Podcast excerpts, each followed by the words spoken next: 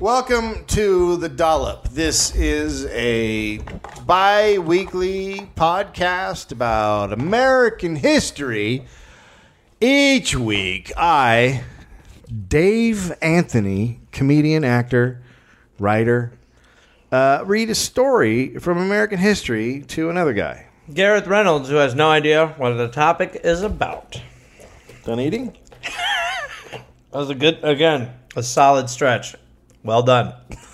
God, you want to look at a I'll dude? do one bottle. People say this is funny. Not Gary Gareth. Dave, okay. Someone or something is tickling people. Is it for fun? And this is not going to become the tickling podcast. Okay. You are Queen Fakey of Made Up Town. All hail Queen Shit of Liesville! A bunch of religious virgins go to mingle and do what? pray. Hi, Gabby. No. Nicely done, my friend.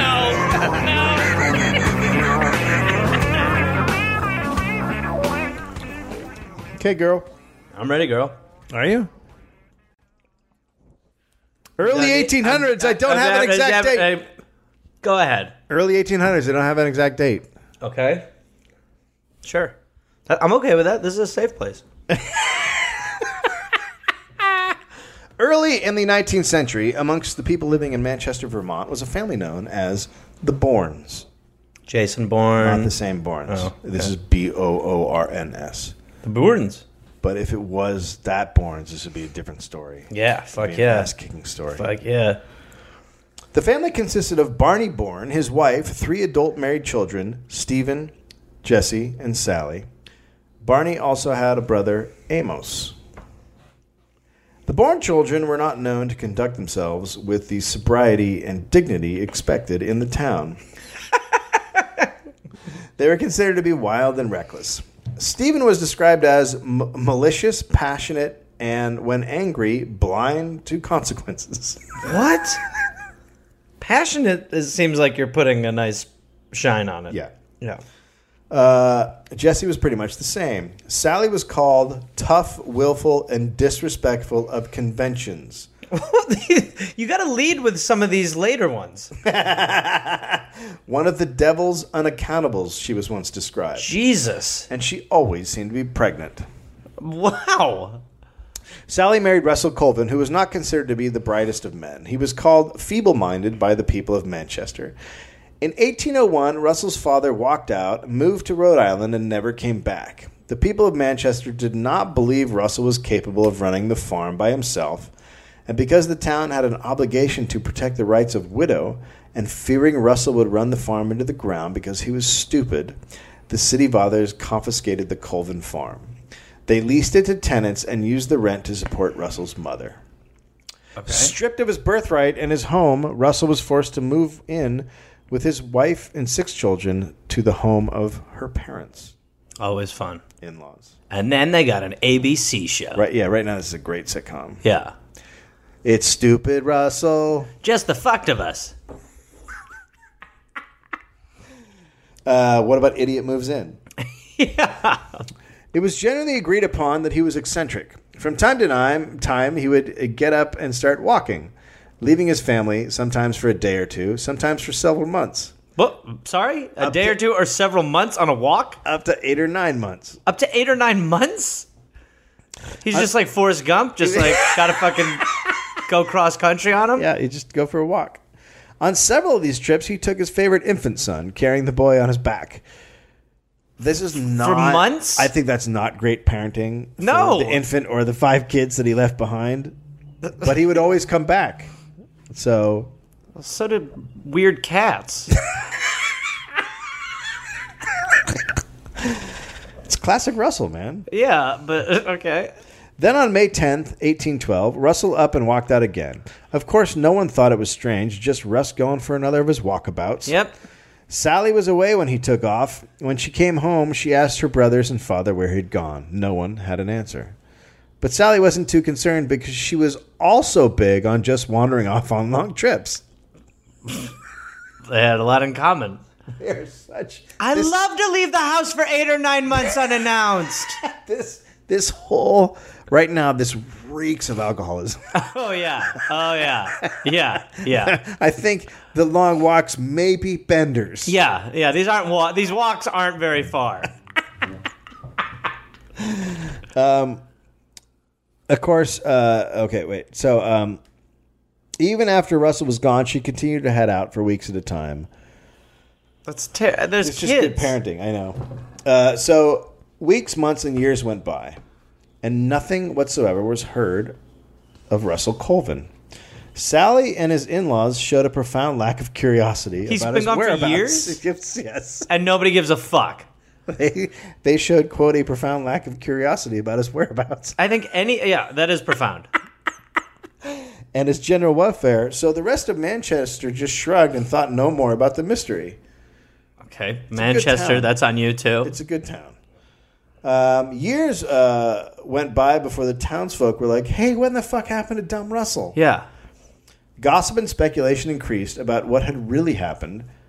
The Bournes were, of course, suspected because it was well known that Russell had never been a favorite amongst his wife's family. Sally went on, on another one of her trips in 1815. So it's three years later. Mm-hmm. And when she came home, she was pregnant. Hmm, so she found Russ? Are you Russ? Put it in, we'll find out. no, you're not. I'm sorry, what the fuck just happened? So now this is obviously a predicament. Under Vermont law, an unwed mother could swear the child, which meant to name the father and compel him to provide child support. But Sally could not swear her child because, in the eyes of the law, she was still married because her husband was still alive, just walking. And that's an, and that's another that you break another law there, right? yeah, Isn't this when they were like, marriage is forever? I don't know if they yelled it like that. but- sure they did. They had guns. Stephen said that she should go ahead and swear the child because Russell was dead. Someone else in the town said they had heard one of the boys say that Russell was dead as well. Huh. Another reported that one of the boys had said that they had put Russell, quote, where the potatoes would not freeze. Everywhere?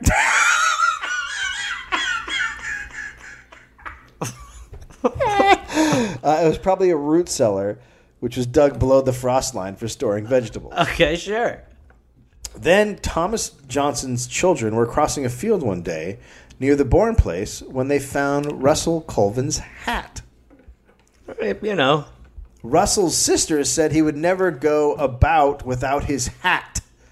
Then suspicion of murder fell heavily upon Jason and Stephen Bourne. Okay, so this should have happened years ago.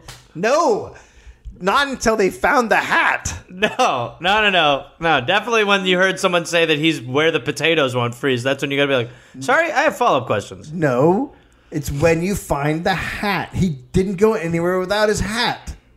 Okay, sorry.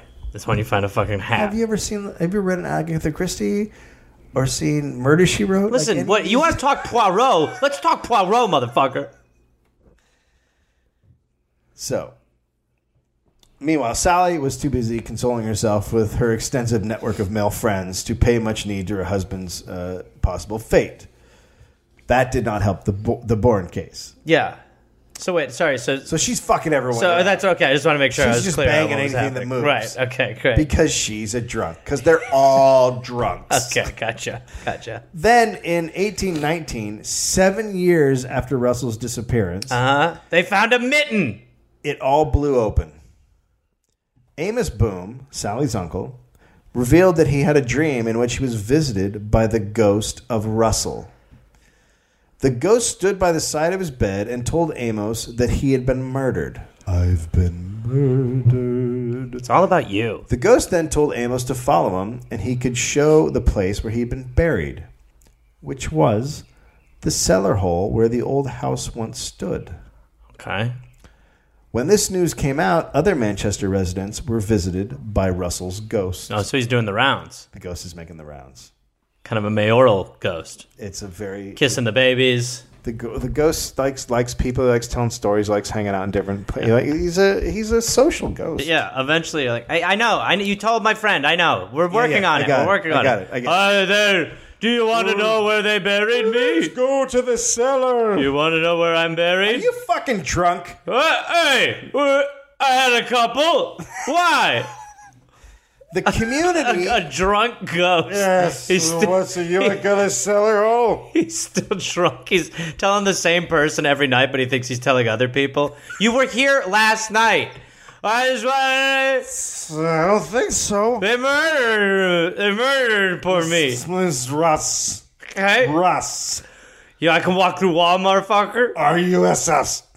Russ.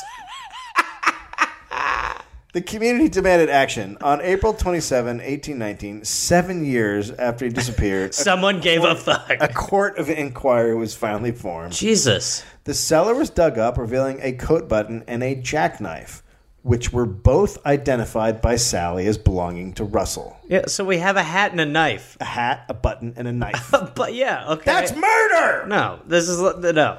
Beyond this, the court had very little evidence to hold Stephen or Jesse. Next, fire destroyed an old barn at the Bourne place.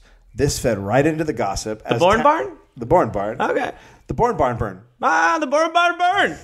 This fed right into the gossip as townspeople said the barn probably had been burned to conceal evidence of Russell's murder. Uh huh. Sure.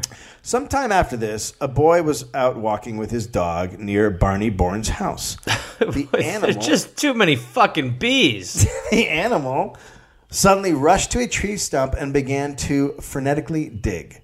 This inspired a crowd of villagers to examine the soil around the stump for themselves. Their search, their search was soon rewarded by a heap of bones. Bones! Uh huh. This was it! Well, Excitement spread through Manchester. They had finally found Russell Colvin. all right. Jesse Bloom was arrested. Stephen would have been arrested as well, but he had long since moved to Denmark, New York. They pressured Jesse to confess, but he would not. It was quite a letdown when physicians ruled that the bones were mostly chicken bones, easily mistaken for a human. Uh huh. Yeah, for a very tiny human man. Russell got small as he aged. Russell was a foot tall with wings. The more ghosty he became, the more he looked like he had a beak. You're telling me that this beak belongs to a bird and not Russ? Come on, you guys. authorities decided they had no evidence to hold Jesse. But before he was released, Jesse's neighbor, Thomas Johnson, went to visit Jesse alone in the cell. Jesse came out of the meeting ready to talk. He said that his brother Stephen had killed Russell. Okay. A party of locals was immediately assembled to go to New York to put Stephen under arrest. He was taken from his home and brought back to Manchester, protesting his innocence all the way. Meanwhile, in jail, Jesse told the whole story to his cellmate, Silas Merrill. He said that Stephen had clubbed Russell to the ground during an argument and fractured his skull. Then Jesse, Stephen, and their dad carried Russell to an old cellar where their dad slit his throat Just to be safe. just to make sure. He was then buried there. After 18 months, they dug up the they dug up the bones and took them to a barn, the one that later burned down. At that point, they gathered up the bones and pounded them into dust and threw them into a river. I mean, as far as their plan to get rid of the body, Not bad. pretty sound. That's um Not bad. When you once when you're you- dusting bones for a river, yep, when you're, you're dust- pretty far down the You're line. dusting bones. You've done it all. You got you can have that sort of got away with murder grin after you're dusting bones into a river. Merrill related this story to the authorities, and he was set free. Okay, we don't know what he did, so I guess that's reasonable. Uh-huh. Turns out Jesse was just trying to save his own ass by blaming Steven when he figured that he figured that Steven was in New York so he wouldn't be arrested. But when he learned that Steven had been arrested, he recanted his confession. Cool.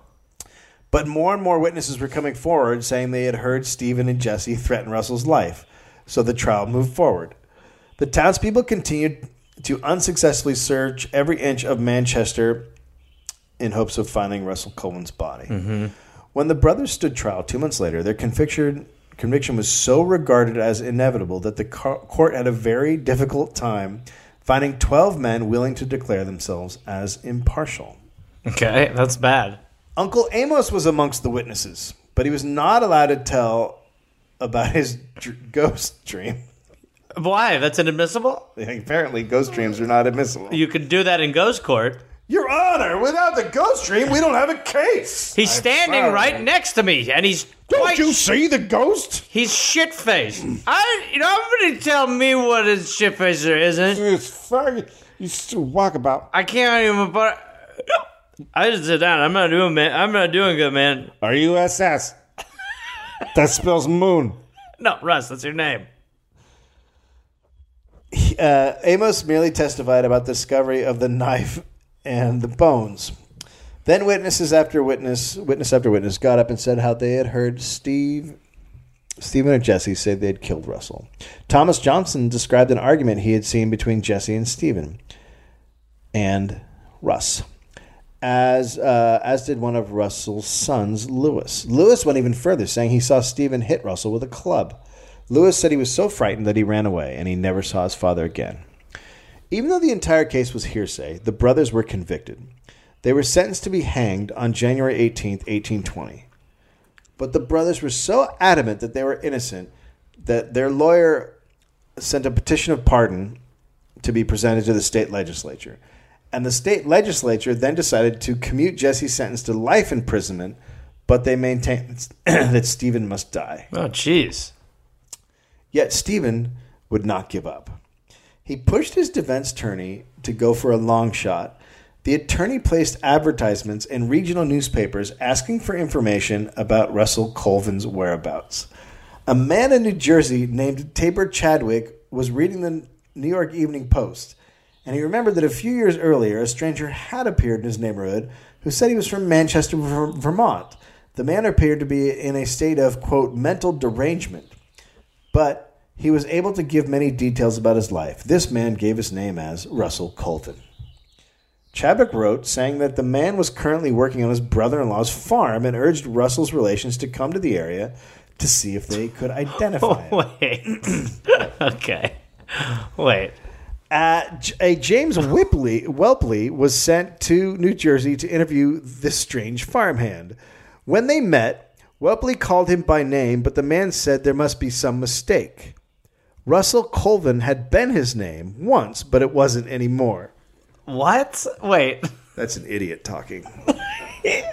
you got to be wrong. That ain't my name no more. Nobody here's got that name. That Besides me, a few years ago. now, sir, you are wrong because that's my past name. yeah. The man said he was another man now with a different name. He claimed to never have lived in Manchester, but he clearly had familiarity with the town when it was discussed.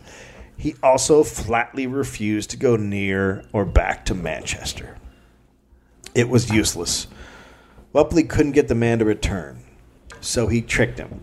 Uh, It doesn't sound like that's a hard thing. He talked the feeble minded man into going to New York with him. I don't know how he's like. Boy, "Hey, this looks a lot like Manchester. I need to take you. I need to take you back to Manchester. No, I'm Settle not this whole going. thing. No Uh, way. Hey, how about a trip to New York? I've always wanted to go.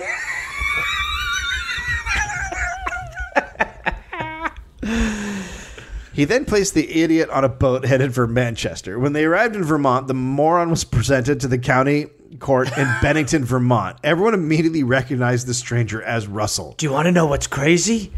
This is exactly like what Manchester was like, but it's New York. No, Russell, you idiot.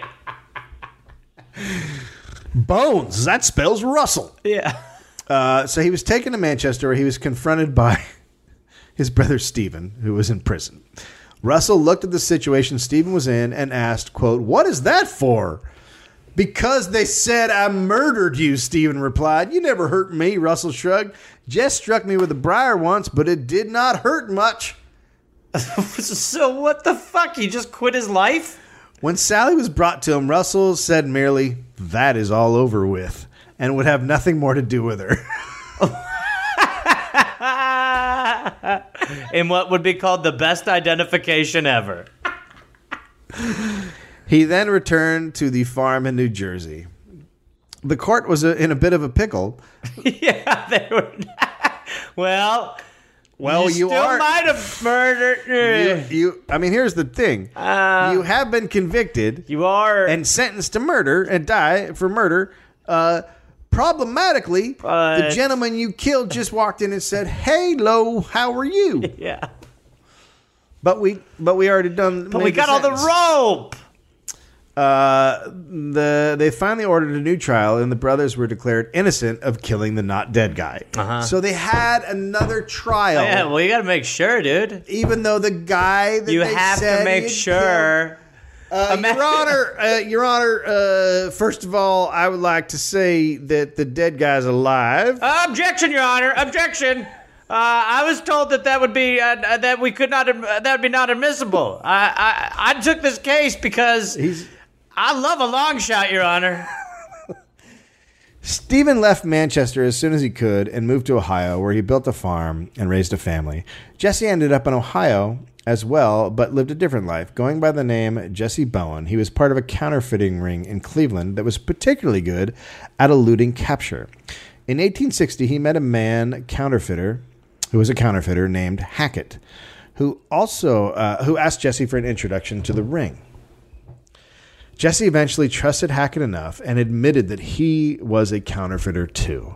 He also admitted that he and his brother had killed a man, but they were released from jail when an imposter that they had hired to play What the de- fuck? Stop this shit. that they had hired to play the dead man convinced the town that he had never died. Hackett was actually a federal marshal, Jesus, you overtold, man. and Jesse was arrested and spent four years in prison for counterfeiting. The story of the imposter was published and made its way back to Vermont, but Manchester residents refused to believe it. Old timers who had seen the resurrected Russell Col- Colvin were brought out to swear again that he was the right man. Today, most believe that it really was Russell Colvin who returned from New Jersey to Vermont and that the original Bourne convictions were an error. However, a 1993 book, The Counterfeit Man, written by Gerald McFarland, makes a very believable case that the Bourne family perpetrated an elaborate hoax. Holy shit. Hmm? Yeah, all right. Jeez. So when do we find out for sure? Well, the next episode of Murder She Wrote. All right. Jeez. Simpler times, man, when you could just hire a fucking nobody and just be like, oh, that situation's over with, and then be like, well, I'm out of here. Ta ta. Ah, fuck. Good times. Ah, there's been a lot of good times. All right. Bye. I love you. What?